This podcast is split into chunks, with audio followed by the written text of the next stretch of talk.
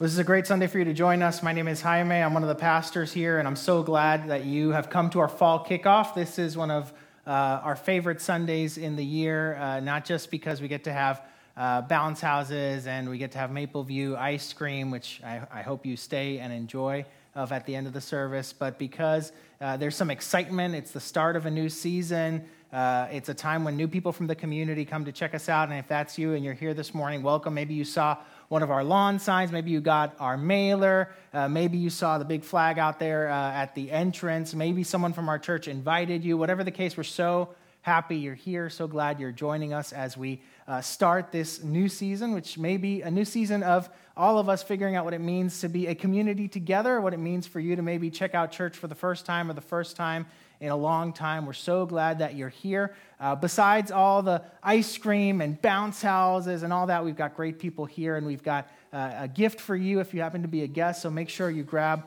one of those on your way out if you haven't gotten it yet.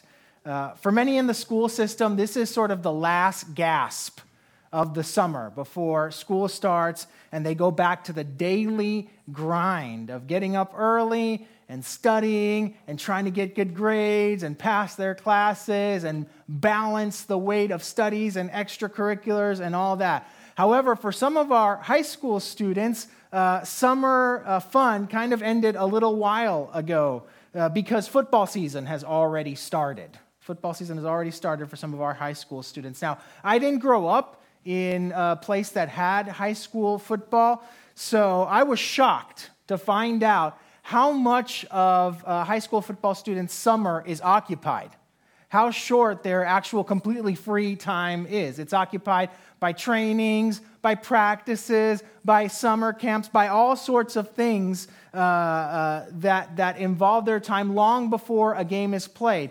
They run scrimmages, they learn plays, they train, they build strength, they do all sorts of things before, uh, before the first kickoff. They do all of that so that by the time the season starts, by the time they face their first opponent, each team member knows the position that they're supposed to play. They know it at their core. And so that together they all understand how to play as a team. They do all of this in the summer so that each one of them knows their position knows where they're supposed to be, knows what they're supposed to do, knows how they're supposed to react at a particular moment. And so, as watching each other play, they figure out how they play well together as a team. And there are parallels to life in this dynamic because we all face challenges in life. Some of them we welcome, some of them we seek out. We welcome certain challenges in life. We set a goal or we take on a new opportunity. That is a challenge for us to grow and develop into. Other times, the challenges come from outside of us. Those include adversity, opposition, and just other things that are handed to us to grow into. And for all those things, there are things to know, things to believe, things to engage in as individuals and as a community that will enable us to meet the challenges of life, that will enable us to overcome the challenges of life, whether they are expected or unexpected, invited or not. So today we're going to kick off a series titled Inner Strength Building a Resilient Core, which will focus on the things in the ancient scriptures, in the Bible, uh, the things that the Bible teaches us about us as individuals and about us as a community that enable us to meet those challenges, that give us a strong, resilient core that set us up to build resilient lives. We want to be individuals with a resilient core within a resilient community so that together we can be a resilient people here in Chatham County and wherever God might take us beyond. And we're going to start this series. We're going to start building a resilient core. We're going to start building some inner strength by addressing three of the most common lies that we are tempted to believe about ourselves. All of these lies, each of these lies are alluring, but ultimately, even though they're alluring, even though on the surface they may seem to make sense, ultimately they weaken us. They weaken our core and they undermine us as individuals. And if they undermine us as individuals, then they undermine us as a community. And if they undermine us as a community, they undermine us as a people. Today, the one we're going to address is what's known in certain circles as the performance lie. My value is based on what I do. I am what I do. I am valuable based on what I produce or what I attain or what I achieve. The measure of me as an individual is to look at what I have accomplished. The more I produce, the more I attain, the more I do, the more significant I am. And it's an alluring one. We think well of high achievers, don't we? We admire them, we aspire to be like them. It's an appealing belief to hold because it's pretty simple and straightforward to understand, and because we have lots of say in it, or at least it feels like it. It's so deeply ingrained in us that its fingerprints are all over some of the first pieces of information we share about ourselves and we want to know about others. Because within the first five questions you ask of someone or you expect to be asked is the question, What do you do? What do you do? We've made it a priority in understanding someone to know what they do, how they perform, what they are capable of achieving. Now, even though the performance paradigm seems to work, and let me just give a, just a, a strong caveat I am not saying that what we do does not matter. I'm saying that it is a lie that our value is based on what we do. So let me just make that clear right from the beginning. Even though the performance paradigm seems to work and it makes it seems to make sense, it proves itself to be a lie when we attach it to our value.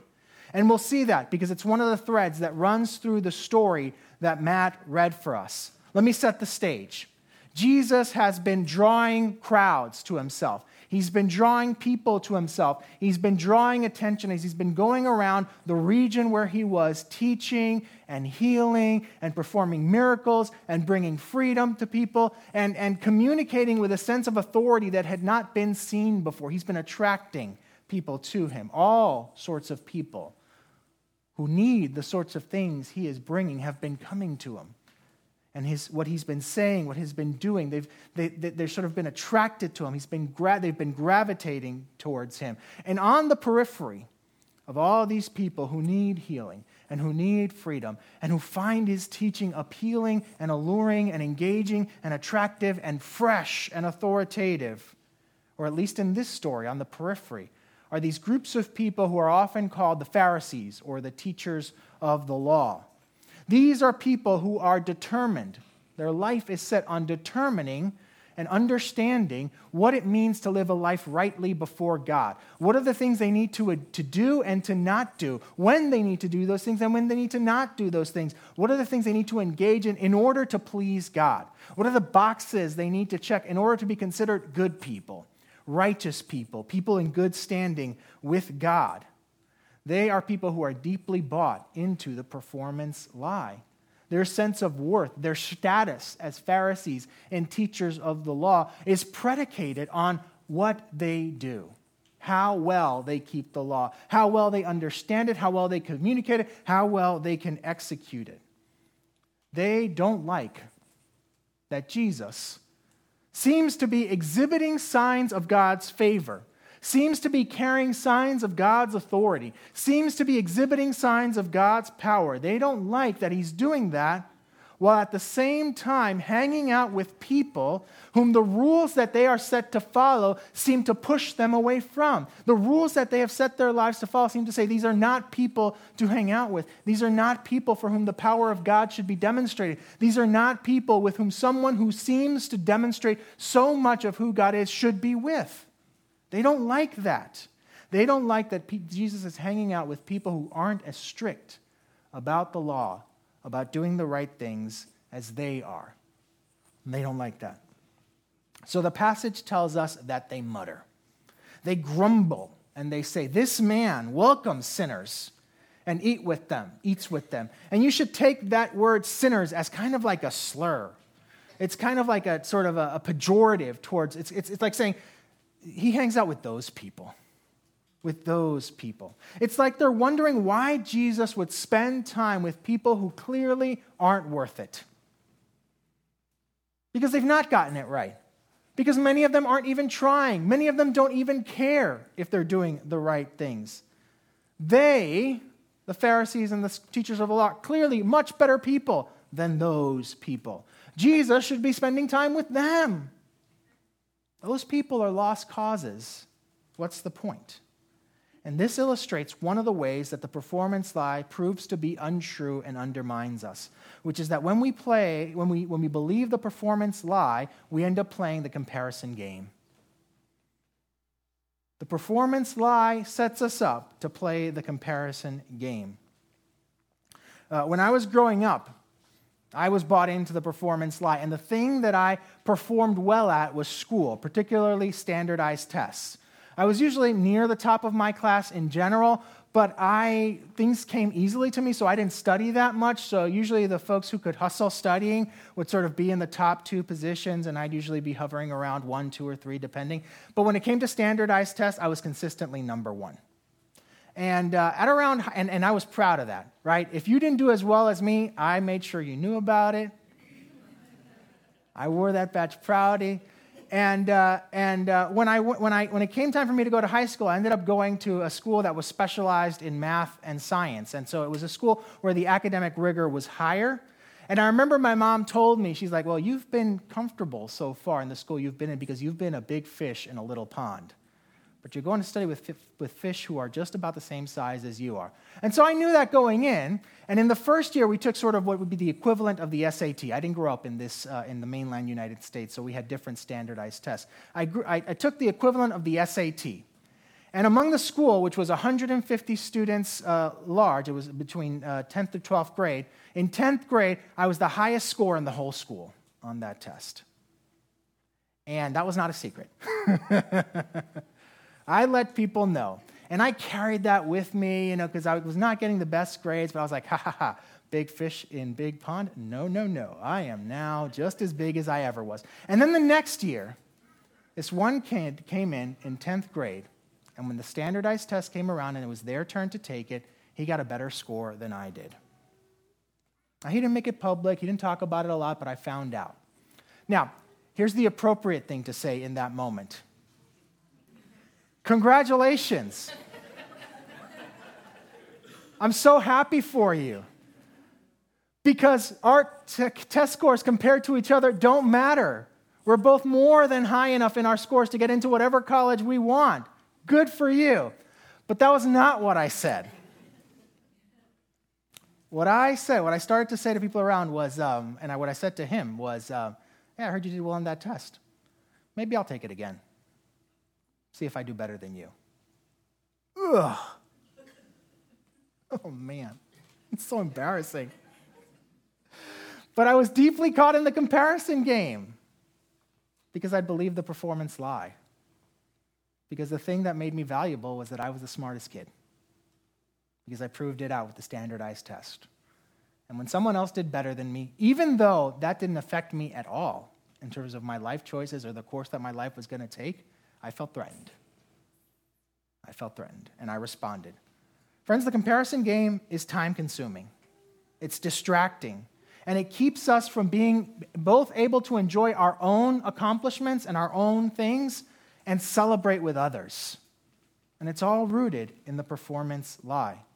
And Jesus is hanging out with these people who don't do things right, He's hanging out with these sinners. And he has these Pharisees and teachers of the law grumbling and critiquing. So he tells three stories. And the story Matt read for us is the last story that he tells. All three stories have a theme of something or someone being lost. Being lost or, or straying or, or being sort of unavailable or unfound. And what's very clear in those stories is that the state of being lost is not okay that there's something about that state of being lost that can't remain that way. And so every time in the stories, the thing or the person is found. And when it's found, there is celebration. Things go well, there is a party.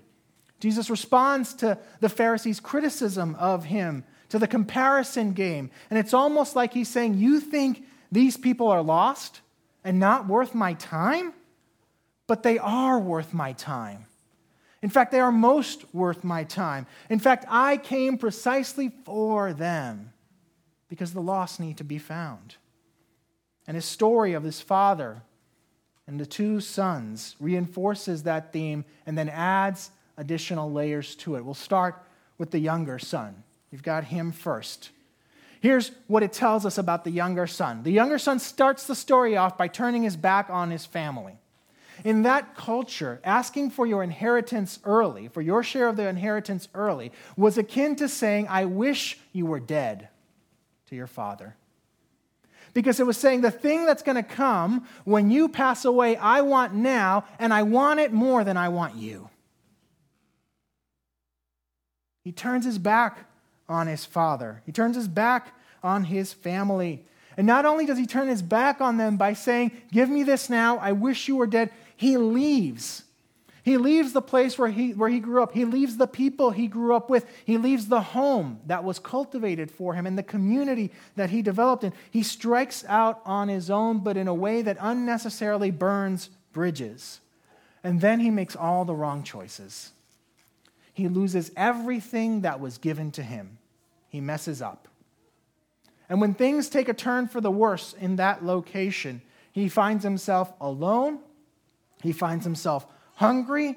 He finds himself working among pigs, which to the Jewish audience would have been like the worst thing possible because, uh, because uh, pigs are unclean to Jewish people. And being around pigs, touching pigs, engaging with pigs would have made that person unclean. It would have, it would have grated the ears of the Jewish audience. It's so bad that he longs to eat the food that the pigs are eating, which tells you that the wages he's being paid for the work he's doing aren't enough for him to eat well. He's in a bad spot. And there are some of us here who are thinking, serves him right. Because he got what he deserved. Hold that thought. Because finally he comes to his senses. And he remembers that in his father's house, everyone has enough. Everyone has what they need. No one goes hungry. So he decides to go back. But in his mind, he's messed up so bad that he can't go back as a son. He's lost that privilege. So he decides that he's going to say, Father, I've sinned against heaven and against you. I am no longer worthy to be called your son. Make me like one of your hired servants. Do you hear the performance lie? Do you hear it in how he's externalizing? I didn't do the right things. I did the wrong things. Therefore, my worth and value have decreased to the point where I'm no longer good enough to be a son. Now, in some ways, he got exactly what his actions merited. But that last part about not being worthy to be called a son is heartbreaking. It's heartbreaking. And it's another one of the outworkings of the performance lie. The performance lie shrinks our compassion bucket. Now, it's super obvious that the compassion bucket has shrunk for the older brother. We'll get to him later. The way he talks about his brother, he has no compassion for him.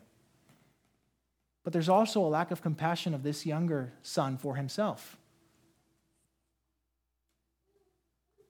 He's not able to be kind to himself. He's lost the ability to show grace to himself. Not in the sense of ignoring his mistakes, no, but properly framing what those mistakes mean. See, when we lack compassion for ourselves, our, our frame, our ability to frame what our mistakes mean, gets distorted.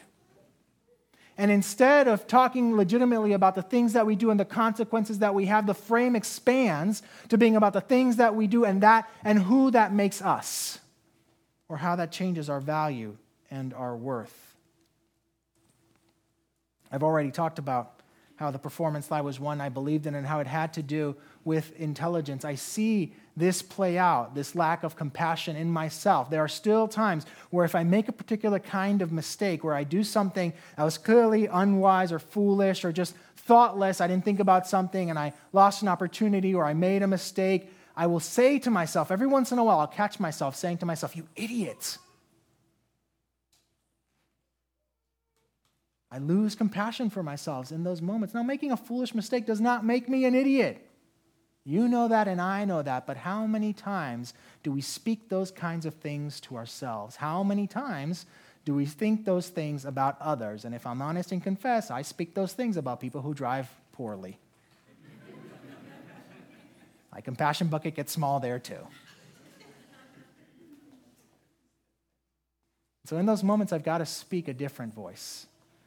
I've got to speak to that voice and turn kindness upon myself or upon others, turn compassion upon myself and upon others, because the truth is that the things we do don't, don't define the value and worth that we have. So, take a moment and consider what size is your compassion bucket?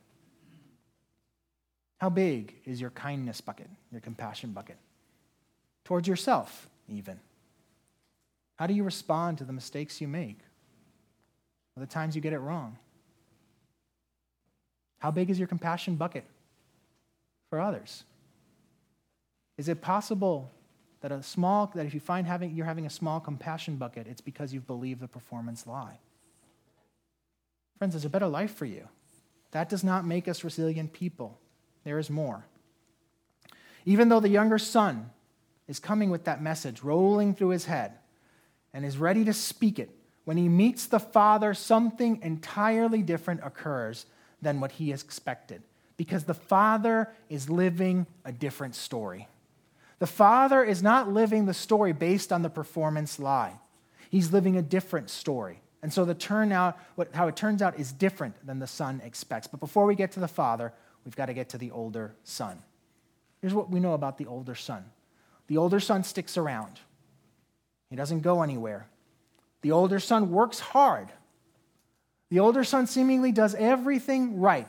He dots all the I's, he crosses all the T's. He gives himself and his family a good name. And then he hears that his younger brother is back. And not only is his younger brother back, but his father has thrown a party for his younger brother. And all of a sudden, the older brother is outraged. He is incensed and he won't join the party. And when his father comes out from the party to get him, to appeal to him, to try to convince him to come in, he lets his father have it. He says, Look, all these years I've been slaving for you and never disobeyed your orders, yet you never even gave me a young goat so I could celebrate with my friends. But when this son of yours, you see the compassion bucket getting small and small and small, who squandered all your property with prostitutes, comes home, you kill the fattened calf for him. Performance is at the root of all that he's saying but what it's producing is rotten. Because the performance lie creates fertile ground in our souls for, for poor things, for bitterness, for entitlement, for judgmentalism. Those are the things that sprout from ground that is seeded with the performance lie. He wants what he thinks he's earned, and he doesn't want his brother whom he can't even bring to call his brother, to get what he hasn't earned. He wants what he thinks he's earned. He doesn't want his brother to get what he hasn't earned. And he can't stand what the father is doing. He complains about what he hasn't been giving. But when the father responds, what the father tells him is that it was always his. He just never took advantage of the opportunity he had. And that's one of the downsides of the performance lie. Not only does it seed in us bitterness, not only does it lead to a sense of entitlement, not only does it breed in us judgmentalism, especially all those things if we are the type of people who perform at a high level, but when we live under the paradigm of earning our value and of only getting things that we earn, we miss enjoying the abundance that's already been given, the abundance that's been freely given. He tells us, Father, you never even gave me a young goat to celebrate with my friend. And what the father says basically is, You could have had a party every day. It was all yours. You never had to earn it, it was always there. How many years the older son lived in that way? Missed so much of what was his, what was freely given, what the father had given with open hands. He missed out he missed out because he thought he needed to earn. And when he didn't get what he thought he had earned, he got bitter. And when his brother came and the father showed him the same open handedness that he had shown to him, even though he hadn't recognized it, he missed out. He missed out on joining the party. He's steeped in the performance lie, he's invested in it. But the father is living a different story. The father is living a different story. And here's, here's what the different story sounds like for the father. The first thing is that even though both brothers' stories are filled with the things that they do or they don't do, at no point does the father mention anything that they've done. That idea of what you do is not even in the framework that the father has. He does not mention what they do or don't do. That governs what they talk about, what they talk about, but it doesn't govern what he talks about. Now, it's not that actions don't matter, it's that the father's very clear that the actions don't determine value or worth. He's telling a different story. The father gives generously. Note that when the younger brother asks for his inheritance, what does the father do? He gives it. He gives it. He's living out the principle everything I have is yours. He lives it for the younger son, he lives it for the older brother as well. He throws a party. He moves towards his son. When, when the younger son is still on his way, the father bolts as soon as he sees him and meets him. When the older son won't come into the party, the, son, the father goes out. Both those instances would have been culturally sort of jarring for people. And yet, in both instances, the father is living a different story. He moves towards his sons. He hosts a massive celebration. The whole community would have been invited to this, to be part of what the family is celebrating. He's telling a different story, and in that story, these two young men are never anything other than his sons. Over and over, he calls them his sons. They are either unwilling at times to receive that label or unwilling to acknowledge that label in others, in the case of the older son. But over and over, he refers to them as nothing other than his sons. He's living a different story when the younger son returns, among the clothes and the things that are brought and bestowed upon him are things that would signify to anyone who might be tempted to believe that this one has lost his place and his son. The, the, the, the, the robe, the ringlet, the sandals, all those things would have told anyone that in the father's eye, this young man has never been anything other than his son. And nothing that he did or didn't do would change that. He would always be his son. Nothing can shake that designation. He's doing the kinds of things that he hopes may shake the sons out of the performance lie. And they're the kinds of things that can shake us out of the performance lie as well.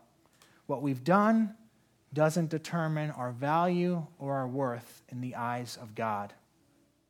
God is open handed with us, not because of what we've done, but because of who he is and because he loves us. He is generous to us.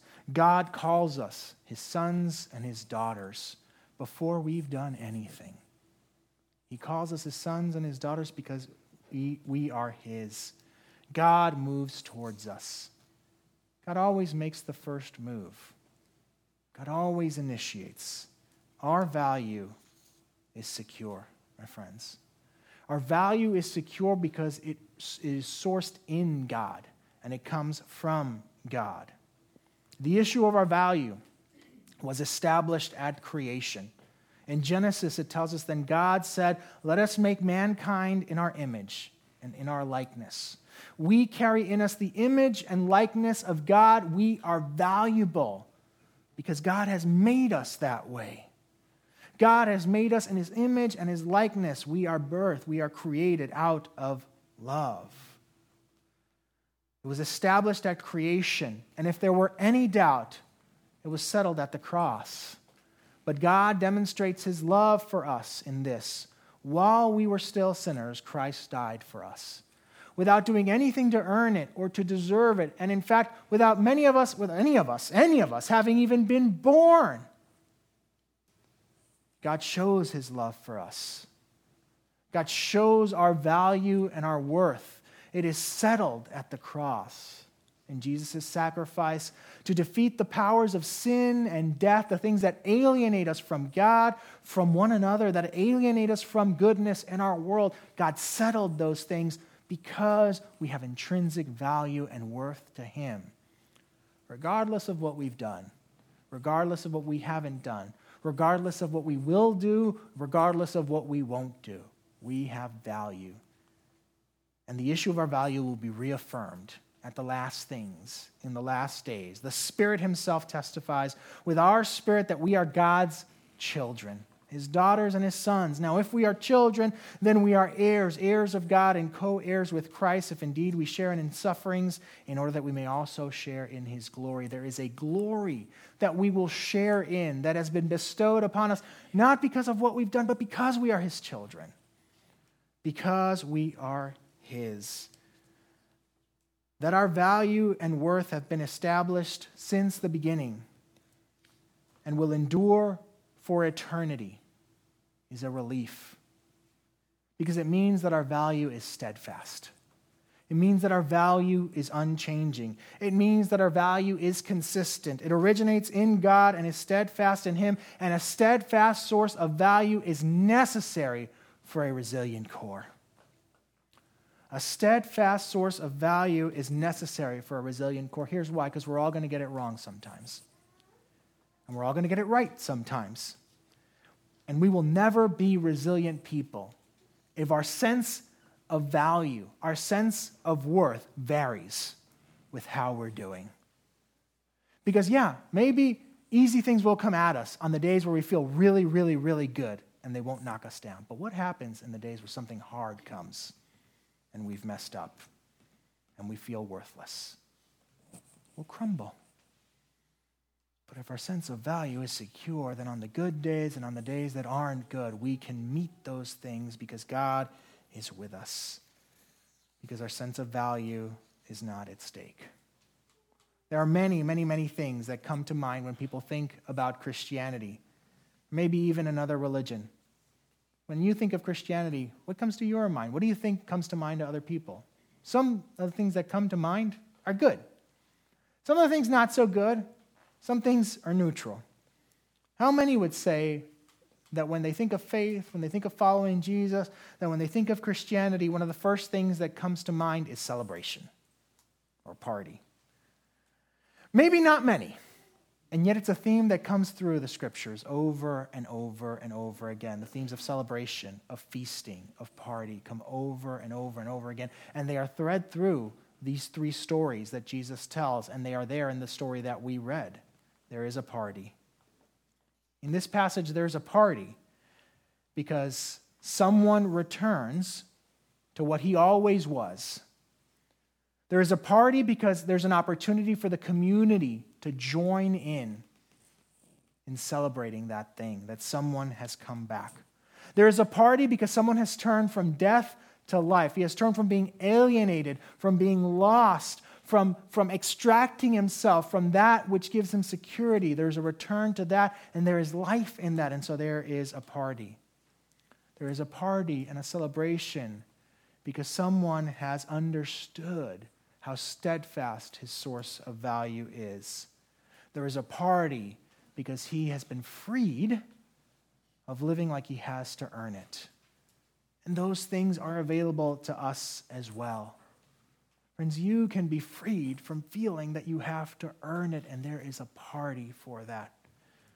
There is a party when we understand and accept that the issue of our value was established at creation, was settled at the cross, and will be reaffirmed at the last things. There is a party when we release the lie that we need to earn our place, earn our value, earn our worth, and receive our value as daughters and sons, as children of the King, children of the Lord. This is a party where it's not just the people in the story are invited, but all of us are invited to the party. We're not invited because of what we've done. We're not invited because, what, because of what we haven't done. We're not invited because we look good or are dressed well. We're not invited because we have resources or lack them. We are invited because we are His and because God loves us. You are invited, not because of what you've done, but because the Father loves you. Because the Father loves you. Join in the party today. Join in the celebration. Join in the freedom. Let me pray. Gracious God, thank you. Thank you, Lord. Thank you, Lord. Lord, we confess that the performance lie is alluring. We confess that the performance lie has also trapped some of us. We confess, Lord, that it's been appealing because it's manageable. Lord, free us today. Free us, Lord, because it is exhausting to have to consider time and time again what kind of worth we have, what kind of value we have. Lord, right now, for those of us who are engaged in that lie, bring truth. Give us a sense of how freeing it can be to have that issue settled, to never have to worry again about whether we are good enough or how much this mistake is going to cost us how much it's going to cost our sense of worth. Lord, may we see the picture, not just of the Father running towards us, but of Jesus on the cross, arms wide open, welcoming us. May we come. May we celebrate. May we be free. In Jesus' name, amen. Would you stand and join as we worship?